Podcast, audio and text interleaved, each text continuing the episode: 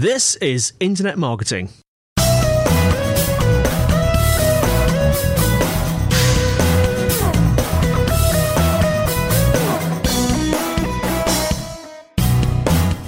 Hello, everyone, and welcome to another episode of Internet Marketing brought to you by Site Visibility at sitevisibility.com. And today I am talking to Scott Brinker, who is the co founder of Ion Interactive, that's marketing software, and blogger at Chief Marketing Technologist, that's chiefmartech.com. Hello, Scott, thanks for joining us. Thanks, Andy. I wanted to talk today about a very interesting post that you did recently debunking the three myths of agile marketing. Why is agile marketing coming into play? That's a great question. Well, I think what we're seeing here is an acceleration of the clock speed at which marketing operates. Um, you know, marketing for many, many years had a certain rhythm it operated on that largely revolved around the yearly marketing plan. You know, so in the last quarter of the year, everyone would do their research, they would map out their campaigns, their programs, their budgets, all this for then the next 12 months. And then from that point, let things run and at the end of the year go back and be able to measure what happened mm. but of course at internet speed uh, yeah i mean the world just moves much faster than that um, and marketers have increasingly found the need to be able to react to opportunities or problems or issues uh, competitive threats that can happen in the digital space, you know, literally over a matter of a few weeks. And so I think as marketers have started to wrestle with, okay, well, how do we we're so used to managing ourselves on this like long-term cycle of a yearly marketing plan how can we start to manage ourselves in a way that's going to be more responsive I think you saw a number of marketers who happen to be working in high tech companies where the development groups were using agile for software development mm. and the light bulb went off and they said hey well i mean you're doing these like you know one two three four week sprints you know adjusting reacting maybe we could use something like that in the marketing department yeah, I mean, I absolutely love this comparison with agile because I know some of our listeners know I'm a when I wear my other hat, I'm a dev. So this whole idea of kind of very short cycles so that you can adapt quite quickly being brought over to marketing is really interesting. Is this a new idea? I mean, how did it come about? Yeah, well, I mean, certainly, um, you know, agile itself has uh, been around here for quite some time, and in the development community, a number of different approaches really got going there in the '90s, um, and I think we saw, you know, in the 2000s, agile development really got significant momentum behind it. And I think what's interesting is, I mean, marketing isn't the same as development per se, mm. um, but there are certain parallels. This idea of having deliverables uh, in the case of marketing, you might not be delivering software, but you are delivering things like uh, content. Uh, you might be delivering um, actually things that are a little bit like software when you think about delivering websites yeah. or landing pages yeah. or microsites. You know, and instead of trying to like do this all in one big push, cross your fingers and hope it all works. You know, to be able to say, "Hey, can we break this down into smaller chunks? Let's do a chunk." Mm see what the market reaction to it is, see how it performs, and then from there tweak what we do for the next chunk. Would you say that this is quite a sort of highly embraced approach, Scott, or are there still people out there doing the the equivalent of the waterfall technique but for marketing? And I'll explain what waterfall means if anyone doesn't know a bit later. Yes. Yeah, I think, I mean, most marketers are still probably wrestling with uh, the waterfall approach, uh, mm. you know, this thing of really driving um, their programs from a long term yearly marketing plan. I'd say agile marketing for a few years, uh, you know, there were some pioneers who started doing this and writing about it in 2008 and 2009. There were just a handful, and then a few more. And I'd say this year, 2013, I was at a number of conferences where at least 20, 25% of the marketers I interacted with either were practicing some form of what was called agile marketing or were at least talking about it and considering it. So, mm. uh, my suspicion is actually here uh, this next year or two, we're going to see quite an explosion of um, marketing teams looking to adopt these agile methods. Mm.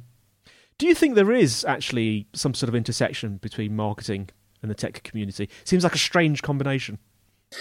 It is. I think it's fascinating how essentially the digital world has caused these two communities to collide. Um, I mean, when you think about what marketing is doing, operating in a digital environment, pretty much everything that marketing is touching there is either controlled by or influenced by or created through software. Mm. Um, and so marketing has become just much more dependent on leveraging technical talent. Whether it's you know the people who are producing this software, marketing has much tighter relationships with software vendors these days, mm. or even people in the marketing department who are using this software but they've developed some technical skills to be able to be really good at you know configuring software or extending it or writing a little script to you know change how something behaves um, so I think what you're you're starting to see here is actually marketing teams on the whole getting more technical. Yeah. And one of the things I find fascinating is I also think that's happening in the other direction. That, you know, if you look at the development community, the stereotypes of, you know, developers, you know, not being great communicators or things like that from, you know, years ago, I mean, clearly that is a myth that has been busted when you look at these uh, open source projects that have just, you know, an incredible presence on the web, mm. um, you know, really good communications around blogs, uh, promotion, um, you know, sort of the social connections between these participants that engineers seem to be becoming a lot more like uh, pretty good marketers uh, in their own um, projects as well. Yes, I think gone are the, gone are the days of the sort of pale skinned geek sitting in a darkened room or a cave. As those are all marketers to a certain degree. That's a really interesting intersection. Actually, we hear a lot about um, data driven marketing. Can we can we get a definition of what that would be? Well, it's uh, one of those things that uh, if you ask ten people, you might get ten slightly different definitions. Yeah. But the core of it is it, it, goes back to this fact that just so much of marketing is either being executed through digital channels um, or certainly being influenced by digital channels. And pretty much everything that's happening in that digital domain generates data, generates tons of data. And we're seeing, uh, you know, this uh, explosion, uh, you know, in data storage that's tied to the marketing department. So all sorts of user behaviors of how people are interacting with us on our websites, how people are interacting us through all these social communities. Yeah. Um, and so yeah, I mean, uh, you know, data driven marketing. I think there's there's sort of a motivation and then there's a process. And the motivation is clear to say, okay, now that we've got all this data, can we find a way to both A, do a better job of interacting with our customers and our prospects, but also now that we have this data to be able to show okay, when are people responding to particular uh, marketing initiatives uh, in the digital space? Can we, you know, track that and attribute it and start to get some sense of ROI, return on investment, for okay, which marketing efforts, which marketing programs uh, are really working. And so, data driven marketing is saying both from a customer perspective and from an internal management perspective, uh, instead of running marketing on you know our gut, can we actually use data uh, to make sure that we're doing the right things for the right people? Yeah, so it, it, we come back to this comparison again with Dev, don't we? Because it, as a dev, it is very, very interesting. We have this thing called uh, test-driven development, where you kind of you define how it's supposed to behave, or behavior-driven development is actually a, a, a, more modern term for it. And that seems to be carrying over into marketing. So the, in dev, we sort of define how something should behave. We start to code it. We see the tests fail, and we go through this very rapid cycle of tweaking the code and tweaking the tests until the code behaves exactly you know as it's supposed to. And i find it a fascinating i think we should me and you should coin a new phrase now scott test driven marketing. What do you reckon? Yes I, I i think that would catch on. I mean in all seriousness you know that is i think the biggest advantage of this agile cycle in marketing and the uh, you know data driven evidence of you know what's working or what's not mm. is it's really changing how marketing can approach its mission. It used to be that in marketing you know, you kind of had to make a big bet. Like, all right, what's my gut for, you know, this big campaign we should do? And you took a big risk with that. I mean, luckily, it was often hard to measure how it performed. So maybe people didn't necessarily know how well it worked or not.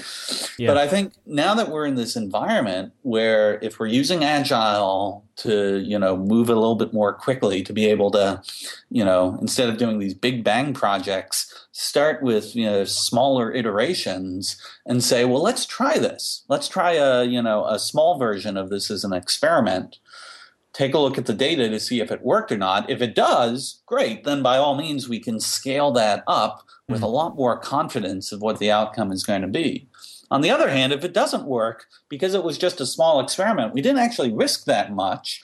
And now we can say, well, all right, let's try a different variation of this, or maybe even a significantly different uh, variation of this. Does this work better? Aha, okay, this is working. Mm. You know, let's scale this up. This, this ability to experiment with relatively low risk and relatively high payoff really is a very new way for marketing to operate at scale. So short cycles, fail quickly, succeed quickly, measure and tweak. We've got a lot of small and medium businesses that listen to the show, Scott. What would be your top advice for them? How can they leverage the things, you know, the sort of approaches we've talked about here? Uh, I'm certain that some of them are uh, already doing this. That in many ways, the digital world uh, so favors small businesses because there's so much technology out there that allows a small business for you know a relatively small investment. If they're smart about leveraging this technology uh, they can actually have a much larger footprint. I mean a small business can be you know ranked number one in you know google search listings. It can mm. have you know incredible following on these social networks. It can have a website that is incredibly impressive. And uh, when you look at uh, yeah, small businesses basically being able to leverage this technology as a force multiplier, combined with the fact that right, small businesses are probably it's easier for them in many ways to adopt this agile approach because they're almost inherently more agile just as a function of their size. Um, and so if you get that combination of being able to, you know, act and react quickly and use the technology to essentially present yourself to the world in a way that's you know as equally sophisticated as competitors 10 times your size. It's an incredible advantage for people who can uh, just decide to embrace that. Well scott that's really useful. Thanks so much for joining us. How can people get hold of you if they want to interact with you? Well, uh, I guess on Twitter, uh, my handle is Chief Martech, uh, C H I E F M A R T E C.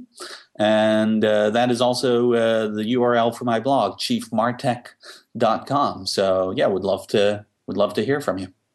Scott Brinker, co-founder of Ion Interactive and blogger chief marketing technologist. Thank you very much indeed. Thank you, Andy.